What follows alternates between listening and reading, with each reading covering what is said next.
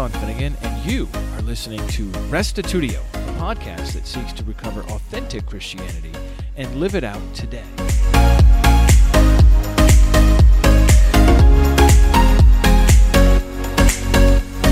When COVID first broke out, many endeavored to put their extra time to good use. Tom Huszti, my guest today, began listening to podcasts. He was intensely curious about theology.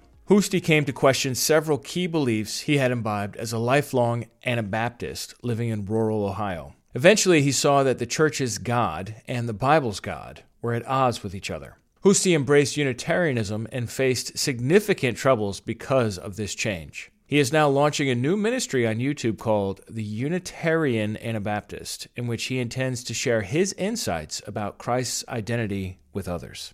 Here now is podcast 478 Unitarian Anabaptist with Tom Huszti.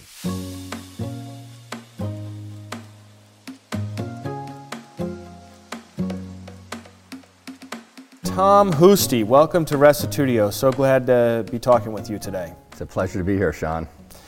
I thought we could start by talking about the beginning. How did you grow up? Did you grow up in a Christian home and share with us a little bit of your background? Yes. So, my family was not Christian church going people. However, I had friends, Baptist friends, that took my brother and me to church every Sunday for a period of probably five years, mm-hmm. from the time we were eight years old to about 12 years old. So, that was my, my early Christian background. Okay. So, you had some church exposure. Uh, did you have a definitive moment where you started to really take your faith seriously? Well, when I was 11 years old, sitting in the Baptist church, the preacher had a, an altar call. And I had never seen anyone answer an altar call, but I felt moved to answer that. So I stood up, went up to the pulpit. The preacher looked down at me in a rather surprised fashion, and he had me ushered out by a middle aged man who gave me a Bible afterwards. So that was my interesting experience in the Baptist church. And, and so, yes. all these decades later, looking back on it, yes, do you still consider that to be your, your starting point? I think so. Okay. Yes. Very good. I think so. I mean, I, I got good. 11 is pretty young. 11 is pretty young. I mean, I, w- I really wanted to follow Jesus. Huh. And um, I had good, ba- good training in my Baptist Sunday school, so that kind of gave me a foundation for when I started to read my Bible later. Okay. So you mentioned that you were in a Baptist church, mm-hmm. but I think a lot of us know you as an Anabaptist. Yes. So how did that transition occur from so Baptist to Anabaptist? What happened?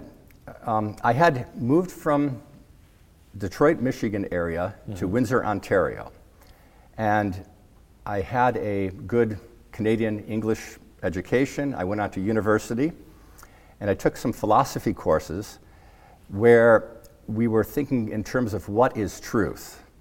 And in that process of thinking about truth, I turned back to the, the Bible that was given to me in my Baptist Sunday school and started reading the scripture. And at the time, there were friends of mine who belonged to this particular church, uh, Eastern European Anabaptist type church. Mm-hmm. And uh, I was inter- that was my first contact again to church community after I started to take my Bible seriously, or when I started to take my Bible very mm-hmm. seriously. It sounds like a fascinating philosophy class. It was the philosophy of humor. That's yeah, amazing. believe it or not. But, but it got, at the end of the course, it got into existentialism. Okay. So it was very interesting when I, when I first opened my Bible to the book of Matthew, and I recognized immediately this is the truth that I had been looking for. Mm-hmm. And I saw Jesus as an existential hero, mm-hmm. as one who is willing to give his life for what he believed in, but also a faith that could be put forth to the rest of humanity, something that we could lay hold of. Mm-hmm. Yes.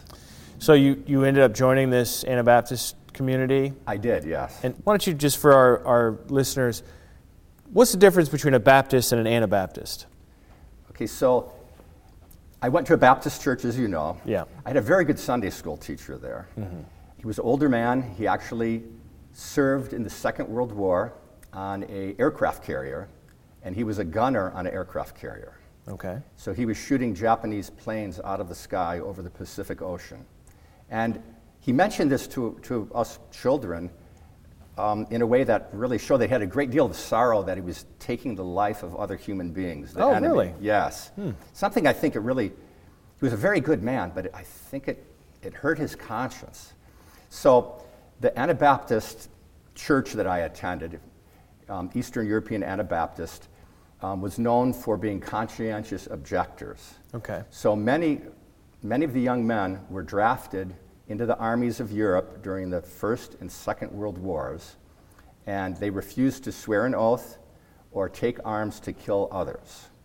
And as a consequence, some of the young men were actually, in the First World War, some of them were actually put before a firing squad. Oh, wow. Yes. They had to dig their own graves, and uh, they had to stand in front of the grave, and they were shot dead. Others spent time in prison. Some were beaten and tortured. So um, they took that, they took the commandment of not taking another person's life very seriously. So that, that's one kind of earmark of an Anabaptist. Mm-hmm. They read their Bible literally. Yeah. Yes. Yeah. Let me see if you would agree with this statement.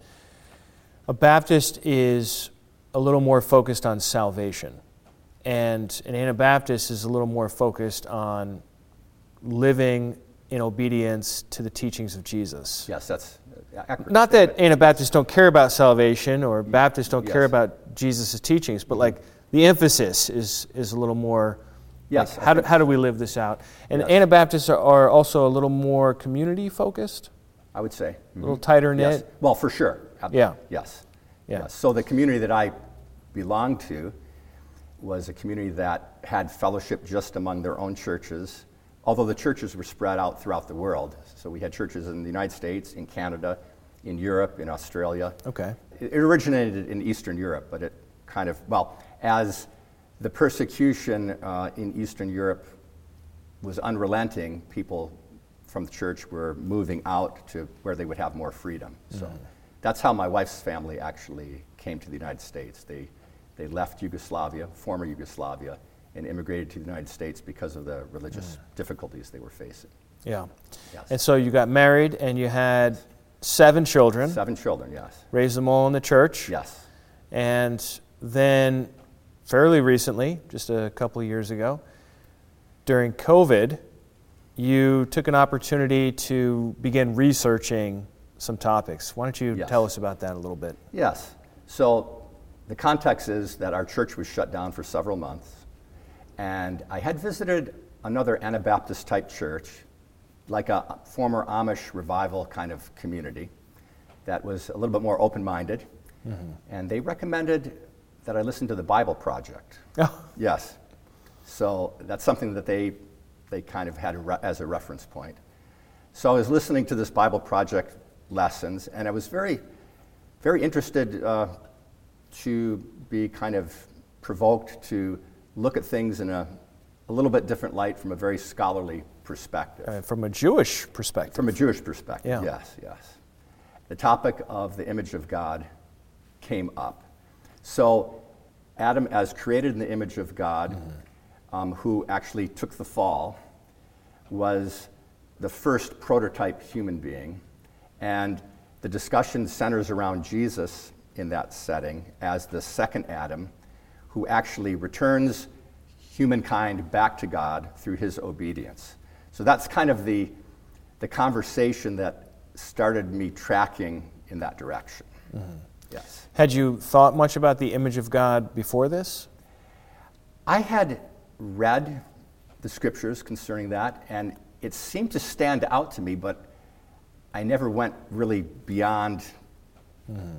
the initial kind of aura that it produced. Yeah. you know. Yeah. I, I mentioned earlier that I saw Jesus as an existential hero. Mm-hmm. So I guess my first and earliest impressions of Jesus was that he, well, was that he is a human being, and that he is actually demonstrating something to us, and, and he's being sacrificed for his faith. So I think initially I was tracking in this, in this way. Mm-hmm. But coming into an established church with certain, what you call statements of faith and so forth, kind of put a damper on maybe further and deeper investigation mm-hmm. initially, yes. Okay. I got settled into the church, had a family, and had other things to attend to, raising mm-hmm. seven children. Yeah, that Yes. takes a lot of work, I'm does, sure. Indeed, yes. I'm just raising four, and it feels like a full time job. I believe that, yes. But um, what was next for you in your research phase uh, after the Bible Project Oh.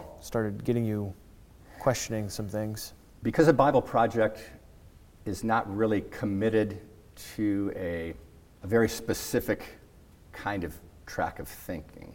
They introduced the, the idea of Jesus as the image bearer, but they still had conversations about other Christian traditions that are being brought into the conversation. So they're not really committing themselves to any one pathway forward. Okay. So when they started to introduce other things or other elements into this, like Mm. quoting the Westminster's Creed or Westminster's Westminster Confession. Confession and so forth, it really made me start to question okay, so you're proposing this, but you're trying to include in other things that are not really supporting what you're saying. Mm-hmm. So I sought out things that would actually follow the track Mm-hmm. that they began. So I came across some other scholars. Some of them were interviewed on the Bible Project, Okay. but they were picked up elsewhere. And I think that's how I got to Dale Tuggy's podcast. Okay.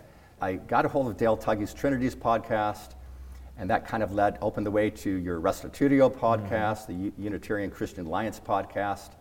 So I started to get feeds from other sources that were kind of filling in or supporting, supplementing the theme that I had started with in the Bible Project. How were you spending so much time listening to podcasts? Were you commuting to work, or what Okay, was so, so I have the privilege of working at a machine shop, and I've had the job for 33 years. A lot of the work I do, not all of it, but a lot of it is repetitive work. Okay. So I know the routine. I program, set up, and operate typically a CNC milling machine with a tool changer on it. And because I'm, I'm used to the routine, I can have my headphones on, mm-hmm. keeps the noise out from the machine, and then I have it plugged into my iPhone. Okay. So there, there are times when I can listen to podcasts for hours a day, sometimes six hours a day. So, So, you turned your yes. uh, your workplace into a classroom. It's an education center, yes. Yeah, huh. Uh, and I want to say, too, that I just did, I, I wasn't focusing only on, say, Christian theological subjects. Mm-hmm. I happened to listen to the entire history of Rome. Oh, Mike Duncan? Yes. He's so good. Yes. Oh, yeah. So I That's a long podcast. It is a long podcast, Yeah. but it gave me context to where the Bible, you know, to understand the world of the New Testament. Yes, yes. Absolutely. And I also, yeah, it's very good for I that. also listened to the history of the early church. Mm-hmm. Uh, that's, that was done by a Catholic theological student, Okay. but he's pretty unbiased. So Sometimes the Catholics are really Yeah, good uh, yeah. at, at telling the truth. he, he's telling the truth Yeah. about his own.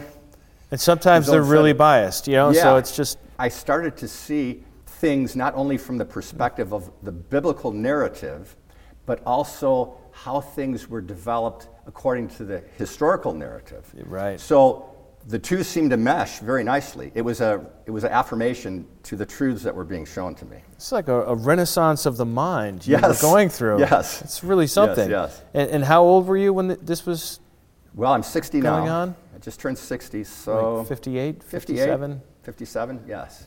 That's incredible. You there know- are very few 57, 58 year olds that are saying to themselves, you know what? Uh, uh, let me just learn the whole history of the entire Roman Empire Yeah, from yeah, yeah. the founding of the mythological founding all the way up right, right, till the fall Right. and uh, learn all this early Christian history. Uh-huh. And then you have these theology podcasts and the Bible Project. I mean, this is really an unusual but awes- awesome, exciting Well, adventure you embarked upon. Yes, it is, and it actually really kind of enlightened my mind. I mean, it's interesting to go through something like that just to experience how the mind can actually be developed and blossom. Yes. Yeah, yeah. So I'm not sure I can remember everything, but Uh, yeah. the context is is Well, there. re- knowing where to find things is sometimes even better. Yes. Uh, because then you can go back and get more detail. Mm-hmm. So, uh, as you were going through, tell us about the next stage of your development as far as who Jesus is. Okay, so the identity of Jesus was very important to me. When I looked at the doctrine of the Trinity, Jesus is amalgamated into the identity of God. Right. So, the identity of Jesus as the human being who is bringing God's message to us, who is announcing the reign and rule of God, entering into or breaking into this world that we can partake of, is really what my initial thoughts were. His image bearing starts as the proclaimer of the good news of the gospel. That's where it begins. Mm-hmm. And eventually it takes him to the cross, where he is demonstrating his obedience to his God by willing to demonstrate that he's, he's willing to die for the gospel message that he has brought. So he demonstrates faithfulness to God, mm-hmm. and God is demonstrating his faithfulness to him by returning life back to him after his crucifixion. Now, that yes. explanation you just gave there, is that something that you had always held, or is that more something that came about or clarified as a result of your research? So, because um, that didn't that sound is, controversial to me. Yeah. So this is this is difficult for me to answer because I'm not quite sure I thought through all the details before. I mean, surely you sang the songs, Jesus died for my sins, oh, yes. and you believed in resurrection. Yes. Uh, you believed he preached the gospel. Okay, so let's talk about the resurrection for a moment. Yeah. The resurrection is something that was part of our church conversation, something that is mentioned. But the resurrection, I think, is probably not understood as a literal resurrection in a renewed earth setting where heaven comes down to earth. Oh, it's more of going to heaven? More of going to heaven. Oh. But that's difficult also to say because I think that's sometimes left up to the interpretation of the listener. So I don't want to qualify to say everyone in my church thinks it's just going to heaven. I know, in fact, some people have told me that they believe in a literal resurrection. The problem with believing in literal resurrection is that the question of the identity of Jesus enters the picture about resurrection. Right. Okay. Talk, talk more about that. Okay, so in my own mind, the confusion of whether Jesus is God is overshadowing the reality of resurrection because it's difficult to explain how Jesus can be raised from the dead if he is in fact God. How can God die? And if it were possible for God to die, then you would actually expect him to resurrect from the dead. I right. think. It wouldn't be special. It wouldn't be special. Yes. You're like, well, yeah, of course. Yes, of course, he's God. Yeah. Right? So I think that's where the difficulty lies. When I recognize the full humanity of Jesus, that he's not just God in a human shell, but that he is the Son of God, the human Son of God, who is capable of laying down his entire life so that God could entirely return to him life, and life in such a way that he is given an incorruptible body, then my thinking became more solid in, in this respect. Mm-hmm. Yeah. yeah. So the resurrection then takes on a more potent meaning. Yeah. It's more significant. It's more significant, yes. Because we know that when humans die, we don't rise from the dead. Right. Right? Anyone who's right. been to a funeral who's lost a loved one knows that and they knew that just as well in the ancient world, of course. So for this one person to experience not just resuscitation and healing, but yes. you know, to really enter into the uh, age to come experience yes. of a resurrected body, never to die again. That is huge. Yeah, Theologically, absolutely. that's that's absolutely. big. Yes. Uh, but if he's God, it's cheapened. Yes, it is. Because if he's God, then of course, you can't really kill God, so that either the death is a sham or the resurrection is a sham. If the death is a sham, in the sense that his human body, his you know, movie Avatar. Have you ever it. heard of Avatar? I've heard of so it. So it's, it's just, let me explain, because I just, I just saw it the other day. It, they took 10 years, but they came out with a part two. Okay.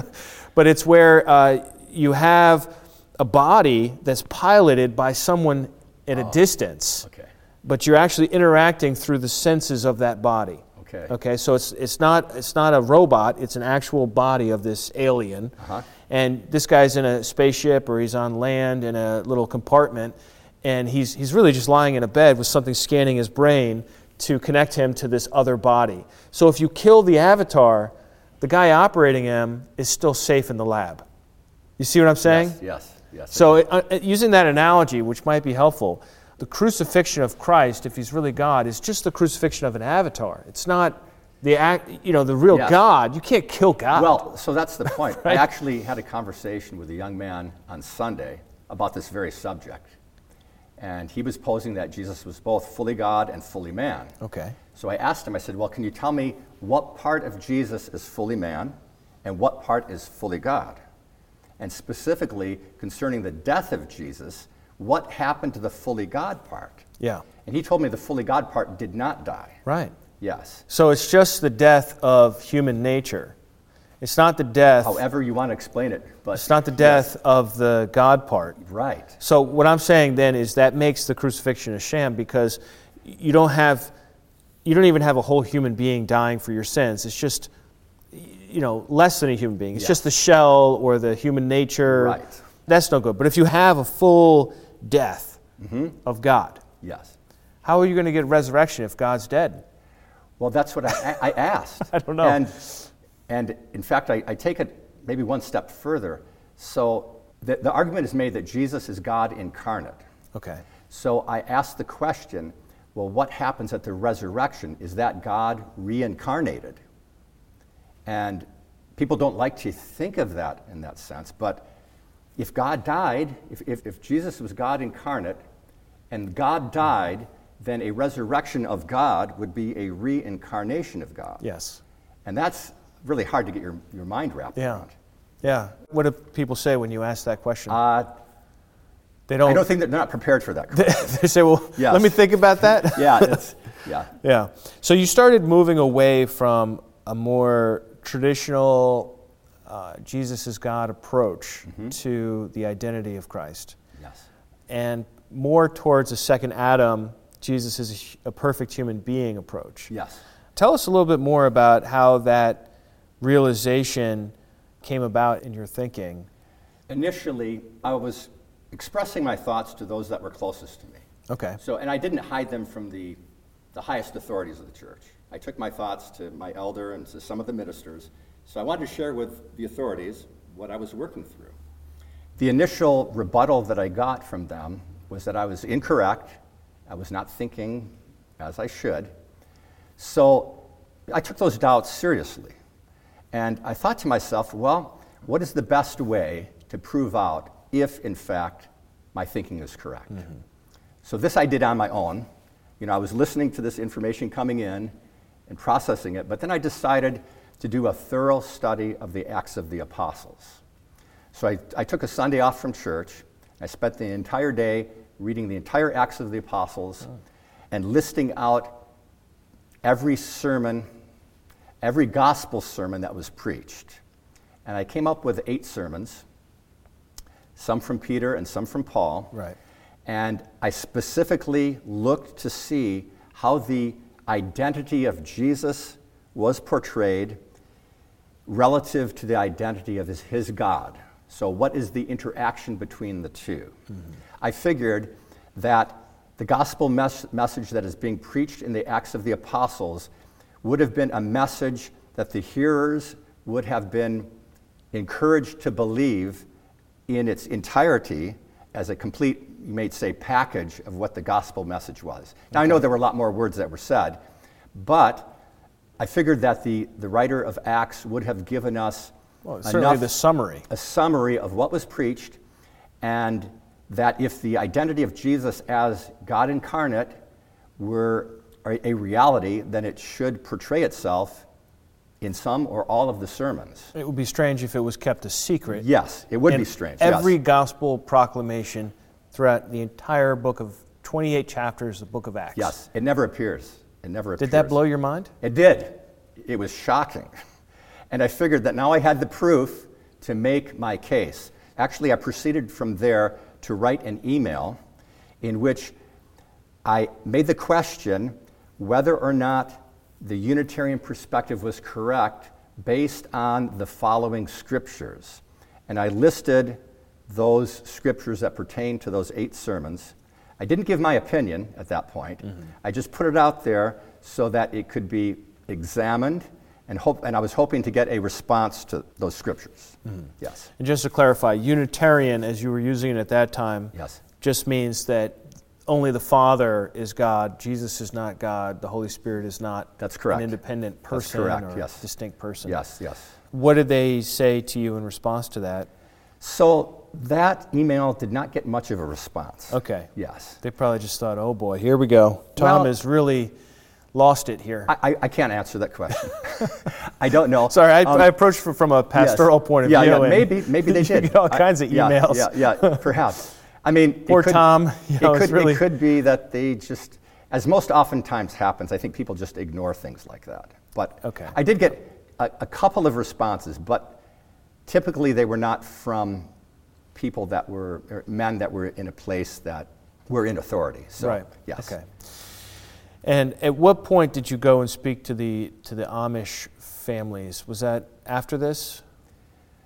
I have these Amish families that I, I buy my vegetables from. Okay. Okay. Yeah. So I have a very good relationship with these people. Mm-hmm. I know their families. We've been seeing each other for a long time. I've talked to them about matters of faith for a long time. We're both Anabaptists. We both come from kind of right. that, that same. Except you believe in mustaches. Well, that's true. I'm just joking. Yeah. Sorry. Good Amish joke, but uh, so, fell flat. I have a beard too, but anyway. so what happened when I was coming to these realizations, I was pretty happy and pretty joyful about these, these revelations. It was exciting. I wanted to share them with others. And, and I was speaking to people outside of church community too. So I had opportunity to speak to people that were not Christians and share the message. It was kind of, a, I, was, I felt empowered to be able to speak the gospel now that I had a better foundation. Mm-hmm. So I was sharing with some of my Amish friends some of the things that I had been learning. And uh, quite surprisingly, these very primitive kind of Amish people agreed with me. I didn't get the same ignoring response that I got from my closest friends and family. So, what happened down the road, as you know, um, I had opportunity to preach a sermon in Massachusetts. Mm-hmm. Uh, you attended with me. Yeah. And as a practice run, I made a presentation to an Amish, well, several families of one family got together mm-hmm. in order to hear that message. Okay. Yes. When you were able to speak to them, mm-hmm. they received it well, or they I think they had did. some reservations uh, about it. I didn't. I didn't see any reservations. Okay. The gentleman that was the oldest there mentioned that this is the most powerful message that they ever heard. Wow. Now, that's now. it's quite a statement. In, in, in retrospect, I mean, that may have just been a compliment. They might have just been yeah. friendly so, and so, but it was probably they, will say was, that to every guy yeah, who yeah, comes but, along. But, but that was was, the most powerful. Yeah, yeah. Oh, that was the most powerful. It may have been. It was probably the most powerful message they ever heard in English, mm-hmm. because all their sermons are done in German. Okay. So, you know, maybe it was the best English sermon they ever heard, perhaps, and maybe the only one. Yeah. Okay. Yes. So then we uh, went to visit this this African church. Yes. And they invited you to speak. Yes. And uh, share a little bit about that. So that was based. The invitation came from a minister from that church that I had met a couple years earlier, and he had listened to the podcast that I did on Mark's UCA mm-hmm. channel. Yeah. So I got the invitation on the basis of this. He wanted me to come to speak about the topic of the image of God. That's the framework for that. Mm-hmm. And how do you think it went? Well, I think it went better than I ex- could have imagined, really, because I never, never had opportunity to do such a thing. Mm-hmm. Uh, as you know, there was quite a full church there. Yeah, there was. Um, yes, and that was just based on the circumstances. Mm-hmm. The church was probably two and a half times more full than it would have been otherwise because of this memorial service they had. Mm-hmm. So, um, mm-hmm. and who knows, maybe some of the people that were there will consider this understanding.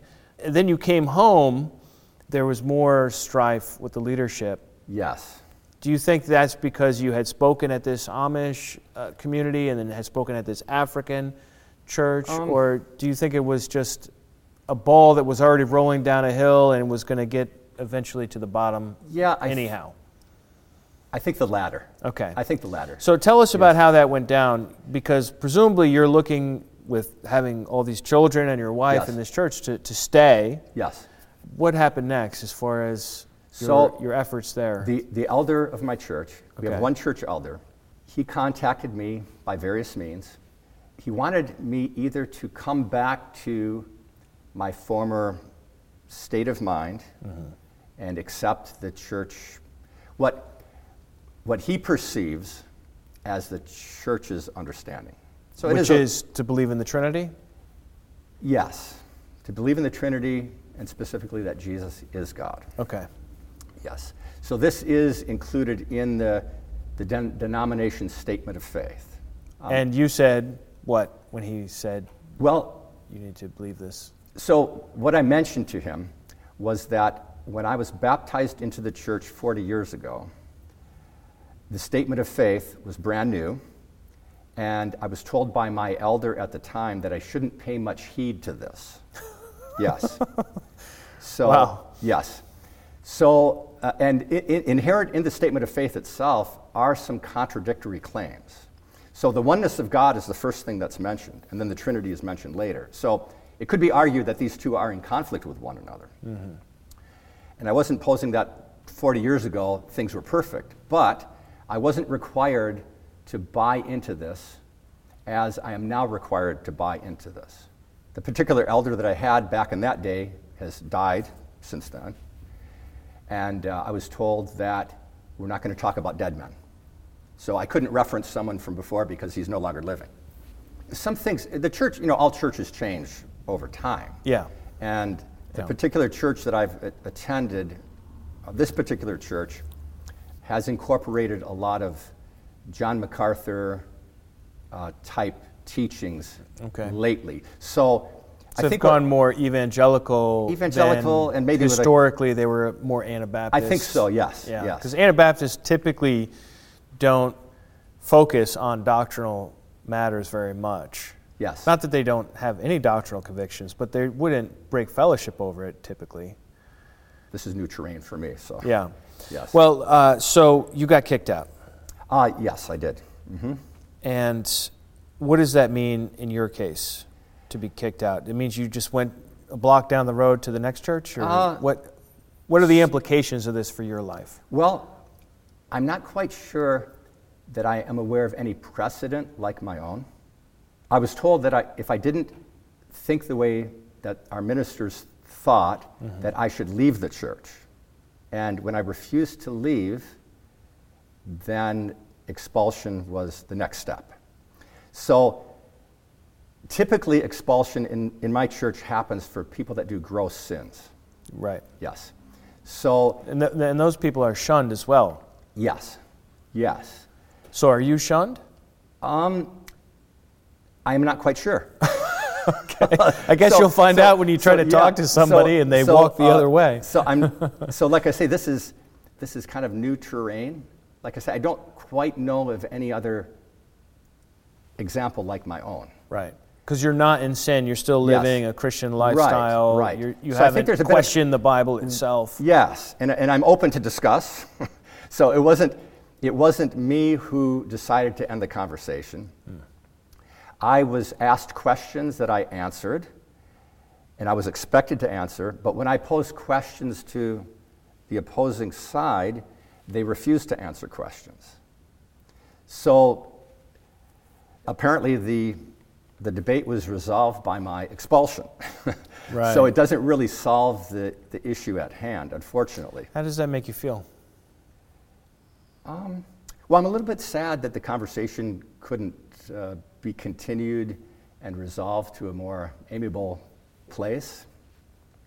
And um, I guess it does cause me some concern too, given the fact that those that remain in my church, former church community, whom I love dearly, are probably not able to express their thoughts in this kind of an environment, you know, or many thoughts they are not they will, I, I'm afraid that there'll be kind of this fear that permeates. Yeah, if we that- bring up a theological topic, we Yes. could get kicked out. Just right, like Tom. right. Because, Yeah. yeah, I'm, I'm a 60 year old man. I don't think that I'm a threat. They thought so. But, uh, and, and really, when I examined the whole thing, I, tr- I try to get things in the proper perspective. Like, I do kind of understand their position. Right. It takes a lot of work to work through these issues. Yeah. It's much easier just to settle on something that you can buy into without the need to thoroughly understand it. Mm-hmm. And obviously, when you start to question those things, there's a lot of rearranging that has to happen. Yeah. So I understand the difficulty. Well, would you say that you would be willing to go back to believing in the Trinity if you saw good evidence for it? Oh, absolutely. But they're not willing to stop believing in it, even if you or someone else provided them with good evidence. That's the way it seems. Yes. Yeah. That doesn't seem fair. It seems like there's an injustice here in the whole situation, but I don't know if anything can be done. It seems like most churches have this mindset of this is our tradition, this is what we've received, mm-hmm. and this is who we are as a result. And they don't think of themselves as truth seekers. They don't think of themselves communally as trying to restore authentic Christianity, trying to get at a better understanding over time that they will grow closer to all truth, which is, of course, God's truth. Yes. It's more just like this is our uh, identity as based on our unique history, and we're not willing to, to question it. Um, that may be Not, I'm not just talking Yes. about your church in particular. I'm talking no, about no, I- churches this in. Is not, this is not a unique situation. in general, Yeah, this yeah. is not a unique situation. I will say that when I did come to church at 19 years of age, I was under the impression that this is a biblically based, truth seeking church. And obviously, they've, they've taken, the, the members of the church have suffered persecution for the sake of the truth. Right. So that's something I still hold as something very impressive. All right, people that take their faith seriously en- enough to give their life or to spend 10 or 12 years, up to 10 or 12 years in prison, it requires a serious faith. Right. Yes. Right.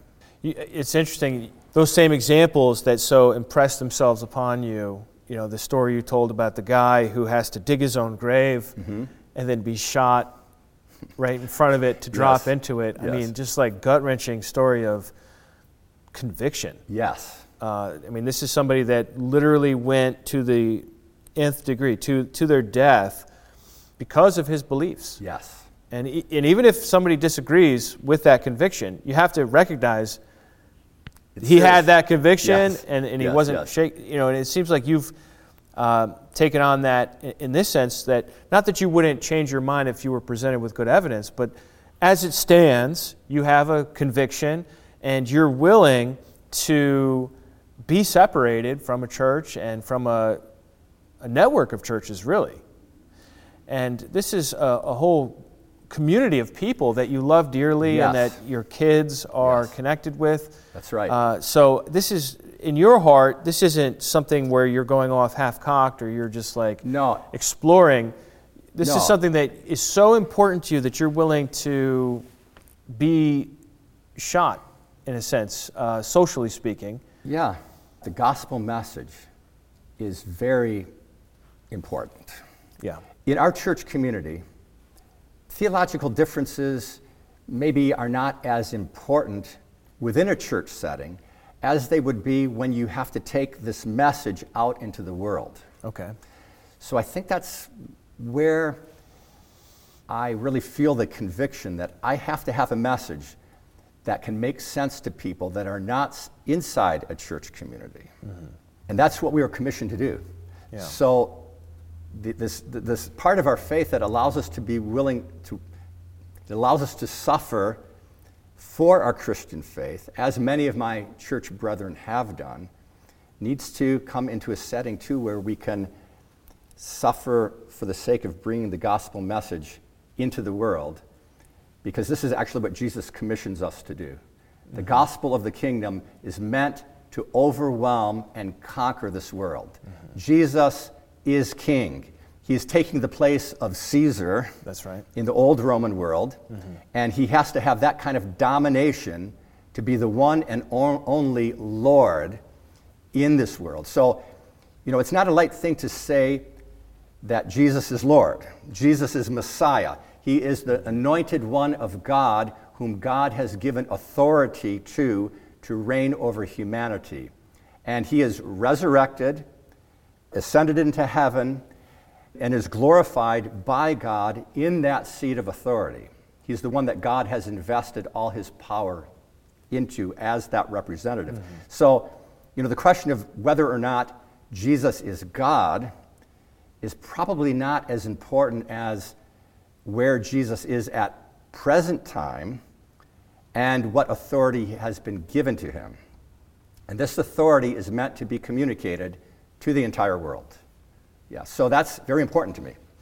Um, would you say that you're looking to persuade others of the truths that you've discovered? Absolutely. How are you planning to do that? By finding alternative avenues like this. and by your gracious uh, permission to, you know, to expose this message. So Yeah. I'm still excited about it. Yeah. And I still believe that my own church people can be affected. I mean, I think these are questions that they should have to wrestle through too. Yeah. If they come to the conclusion that there's a Trinity at the end of it, so be it. Yeah. But I think that they, they really need to invest the time and effort to come to their own conclusions and not just go by some statement of faith. Yeah. So, what I hear you saying is that on the one hand, whether or not Jesus is God is not the most essential No. understanding or belief that there is. What matters a great deal more is that he's Lord. Yes. And that's very biblical. Yes, it is. Romans 10 9, you got confess Yes. Jesus is Lord. Acts 2, God has made him Lord and mm-hmm. Christ. Verse 33. And, and there- there's so many other texts along with that. Psalm 110 1, the Lord said to my Lord, Sit at my right hand until your enemies Yes. are made a footstool for your feet. Amen. Alluded to 23 times in the New Testament, more than any other Old Testament text, right? So Yes. that Jesus is Lord is at the heart of the gospel message is really important.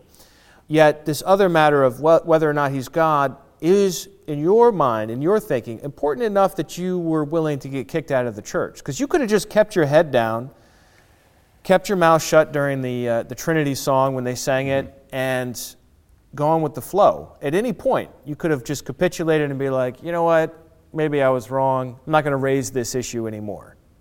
Here's where the problem lies. So, what happens if you just sit through church quietly and silently, Yeah. A lot of people do that. and then you go out and you start speaking the message contrary to what's being done at church? What happens at that point? Hmm, that would be awkward. yeah. So long as you don't take the Great Commission seriously, you're okay. But so long as you Yes. really obey Jesus and make so. disciples of all nations and th- I think baptize so. and teach what I have said, Yes. then you're going to bring these people into this church that's teaching something different than what you're teaching. Right. Yeah, that There's is. a contradiction here. Yes. So, No, I, I, I hear you. I hear you. That makes a lot of sense. So let me ask you this: You have this YouTube channel Yes. that you're you're starting, the Unitarian Anabaptist YouTube channel. What kinds of content are you going to put on there? well, initially, I would like to focus on the identity of Jesus. Okay. But as we discussed, once the identity of Jesus is understood, there are a whole host of things that are associated to this. So, that is one nice thing, and I, I should maybe put in a plug for Restitutio, that uh, when I started on the track of my one God faith, Restitutio gave me a very broad spectrum of other doctrines, teachings that are associate with this one God faith. So I'm going to Yeah. say thank the Lord and you for the effort that you put to put forth such content and for the, the courage that you showed in, uh, yes, in doing so. So, Well, thank you for that, Tom. That's Uh-huh. very kind. Um, back to your YouTube channel, Okay. uh, Unitarian Anabaptist. Would you say that people who are, say, from your own church or Mm-hmm. from an Anabaptist background that aren't familiar with the identity of Christ from a non Trinitarian perspective, you would give them your reasons for why you came to these conclusions Yes. in, in different videos that you put That's out. my goal, with Yeah. God's help, yes. Yeah. Mm-hmm. So I, I don't think we really have time to get into it today. Okay. Uh, because we're just overviewing your life story and what's happened of late.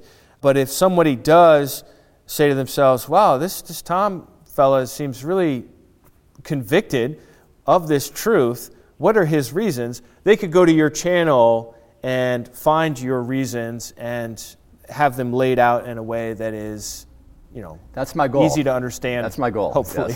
Yes. yes. Uh-huh. All right, very good. Well, anything else we should mention today? Well, I thank God for the community and for the brotherhood that we have outside. So I must say that the support that I have with brethren that are spread out mm. is very significant. Yeah. So thank the Lord. Well, thank, for his thankfully, you're not alone. Yes, None that's right. are alone. That's right. But you have been through a lot. This is a Yeah, I traumatic don't, I don't want to experience. make, I don't want to make light of it, Yeah. but at the same time, it has freed me to some extent. Now, talk about well. that. What do you mean it freed you? not having to answer to these statements of faith, not having to be under the pressure of conforming, gives me the ability now to concentrate on the message. Yes.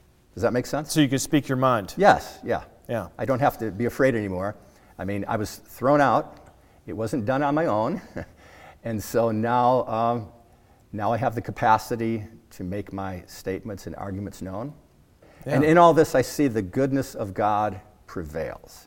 God's goodness is very present, and Jesus is the one that demonstrates that goodness. He is a reflection of God's goodness to us. Right, I'm yeah. very thankful for that for God's provision. Well, thanks so much for talking with me today. Shall we shake hands? Sure. Okay. God bless you, my brother. Okay. Amen. Okay, Amen. Well, that brings this episode to a close. What'd you think? Come on over to restitutio.org and find episode 478, Unitarian Anabaptist, and leave your feedback there. Would love to hear what you have to say. Last time I interviewed Steven Nemes, an interview that has been getting a good amount of attention.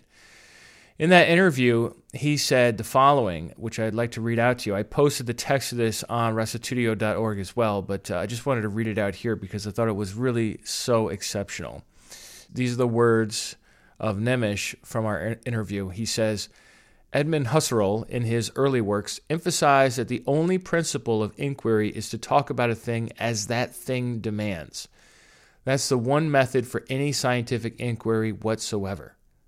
If I'm going to do biology and I want to talk about living things, then I have to confront th- living things in experience and I have to talk about them in the way those things themselves demand. I can't come with my prior conceptions and try to impose a template on my experience to just conform everything to my theories. I have to allow my theories to be guided by the way things are themselves and the way they show themselves to me in experience. Uh, if I could just interrupt here. So, Nemes here is describing the enterprise of phenomenology. It's a particular branch of philosophy where one takes what appears to be the case as though it really is the case and privileges knowledge gained from experience, maybe even exclusively, over any other kind of knowledge. He continues We can say that the only canon, the only standard in biology, is living things themselves. That's the standard for our inquiries. The only standard in astronomy are the stars themselves. We have to talk about the stars the way they are and not as the way we think they should be. So, also, if we're talking about the interpretation of the New Testament, the New Testament itself is the standard for what we say about it. So, we have to talk about the New Testament the way that the New Testament demands that we talk about it rather than the way that a certain tradition suggests that we should talk about it. Because the New Testament is what it is, and when I talk about it, I want to be truthful, and that means talking about it as it is, not talking about it as other people say I should talk about it or whatever. He continues It's true that we have to have some tradition or other in order to read Scripture, but our goal is to have that tradition which makes it possible for us to understand what Scripture is saying. The only way to do that is to have all these traditions that exist out there in the world right now that are claiming continuity with Scripture to prove themselves. You say you have scriptural teaching? Okay. Provide an interpretation of the New Testament which seems so natural that it could have come from Paul or Peter or John themselves. Try to come up with the way of interpreting the scripture that seems so natural that it would come from the author himself. This is how you prove yourself. From the mere fact that you need a tradition to read scripture, it doesn't follow that I need your tradition.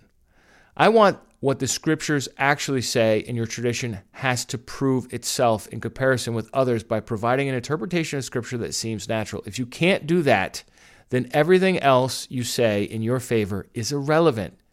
Because what we are talking about here in doing theology is interpreting scripture. I really appreciated this comment that Nemes made uh, because it just so well coheres with the enterprise of restorationism. Uh, this is really the approach that we at this podcast and this ministry are approaching things from. We're looking at it as restorationists and many others as well. And of course, Dr. Nemes is really starting from a totally different perspective as a phenomenologist, but he's making the point, which I think should be standard for Christians, regardless of your epistemological convictions, that the New Testament itself should be our standard, really, the whole Bible should be our standard for theology. When we build a theology that is never expressed in the scripture itself, we run a huge risk of innovation. And uh, in this case, innovation is not a good thing. We are we don't want to come up with a new doctrine. What we want to do is discover how they thought about God about how to live as a Christian, about what happens in the end, or whatever doctrine we want to think about. Nemes asks the question what the Bible says. Nemes asks the question Is your theology natural to the Bible itself? And if not, then it's just it's just your opinion. It's just anachronistic. It's, it's speculation. But what he what he wants instead is for us to have the Bible critique doctrinal traditions. That's the idea of Bereans in Acts 17:11. They critiqued the new message that Paul brought to them about this Messiah that had come against scripture to see if it was true. And so I encourage you do this with not just the subject of the Trinity, but all these other subjects that come up from time to time. Uh, for example, in this interview today, I talked to Tom Huszti about his own perspective on Unitarianism and Anabaptism. And I know a lot of you out there are Anabaptists or have Anabaptist leanings. I encourage you to, to look into that subject as well. Uh, if you're curious about the Anabaptists, who they were, I have a class on Restitutio called The 500, and it looks at the last 500 years of church history. And after, I think, my first lecture, my second one is telling the story of the first Anabaptists, Conrad Grebel, George Blaurock, Felix Manz in Switzerland, and I talk a, a, good deal about them, uh, trying to offer a bit of a corrective to Reformation courses that only focus on Luther and Calvin and Zwingli, and instead bring in these other really heroes of the faith that did a lot to bring to bring to pass the modern world of religious tolerance in the United States and plenty of other countries as well. So I encourage you to look into that. Speaking of which, when it comes to classes, what I do on this main podcast, which if you're listening to it, you're listening to the main podcast, is I have classes, I have sermons, I have interviews, I have different kinds of content. I do also have a second podcast called Restitutio Classes that just has the classes. So if you're looking to binge a class, that's probably the best way to do it. Just subscribe to that one and find the class that you're interested in. I also have a new classes tab on restitutio.org, which you can take a look at, which will show you all the different classes that we've had over the years and be able to get you quickly to whichever episode you're looking to start from on Apple Podcasts or Spotify. Lastly, I just wanted to uh, mention that I do have material for the next two weeks. Uh, we've got a the last class episode by uh, by Will Barlow, who is going to finish up his scripture and science class. And then I have another interview after that already recorded that I'd like to put out. And then starting in February, I'm going to be running my church history, early Christian history class, uh, probably about 22 episodes, Lord willing. And my goal with that class is to do a very broad overview. So some of you are going to be really delighted on certain episodes, and in other episodes, you're going to say, Who cares about this subject or this particular person? It's hard for me to know what you, as a listener, are specifically interested in. If you've been listening to this podcast for any length of time, you know that I'm a fairly omnivorous fella. So I have a lot of different interests and I have a lot of different curiosities. And there are certain events that you just have to do business with in order to understand what the second century was all about, or the third century, or the fourth century, and so on.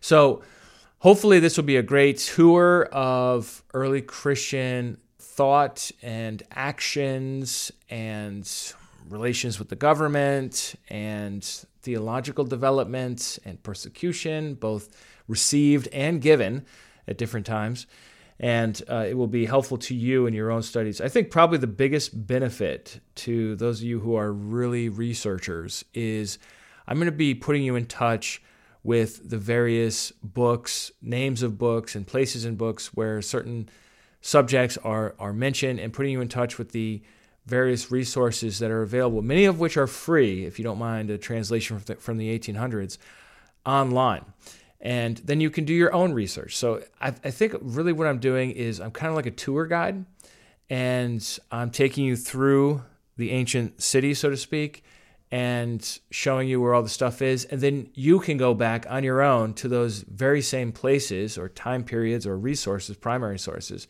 And you can spend as much time as you want to plumb to the depths of whatever subject you're interested in learning about. So I'm really excited about this class. Again, I will be launching that here in early February. And if you don't want to wait for this podcast to do it, I am also launching this through Living Hope International Ministries on the YouTube channel that we have there. So uh, that is going to be an accelerated pace. If you prefer video, then that's probably the best place for you to go. If you want to search for that, you can just search for LHIM video, all one word. LHIM stands for Living Hope International Ministries. Video, all one word. That's the handle or whatever, the, the account that we have through YouTube. And our schedule is to have these classes live on Tuesday nights, uh, starting this upcoming Tuesday. So that's, uh, if you're listening to this years later months later, sorry about all this stuff, uh, feel free to skip to the end. But that would be uh, the 17th, which is in uh, which is next Tuesday. So that's going to be our first session, and uh, it'll be seven to nine, eh, probably seven to eight thirty Eastern time. And if you're not able to catch that live, uh, these will be then chunked into two sessions and put up on YouTube during the week so that you will be able to watch them on demand whenever it's convenient for you. Or just wait for the podcast uh, episodes to come out. Let me tell you, for you dear podcast people like me, if you wait for the audio version to come out, it's going to be better. I'm just going to say right now. Audio is much more forgiving with editing and and it, it will be more concise and if there are blunders that I make which are inevitable in speaking or something goes wrong with the technology, whatever, I will make all those things disappear in the audio version. So if you prefer audio, don't go anywhere else.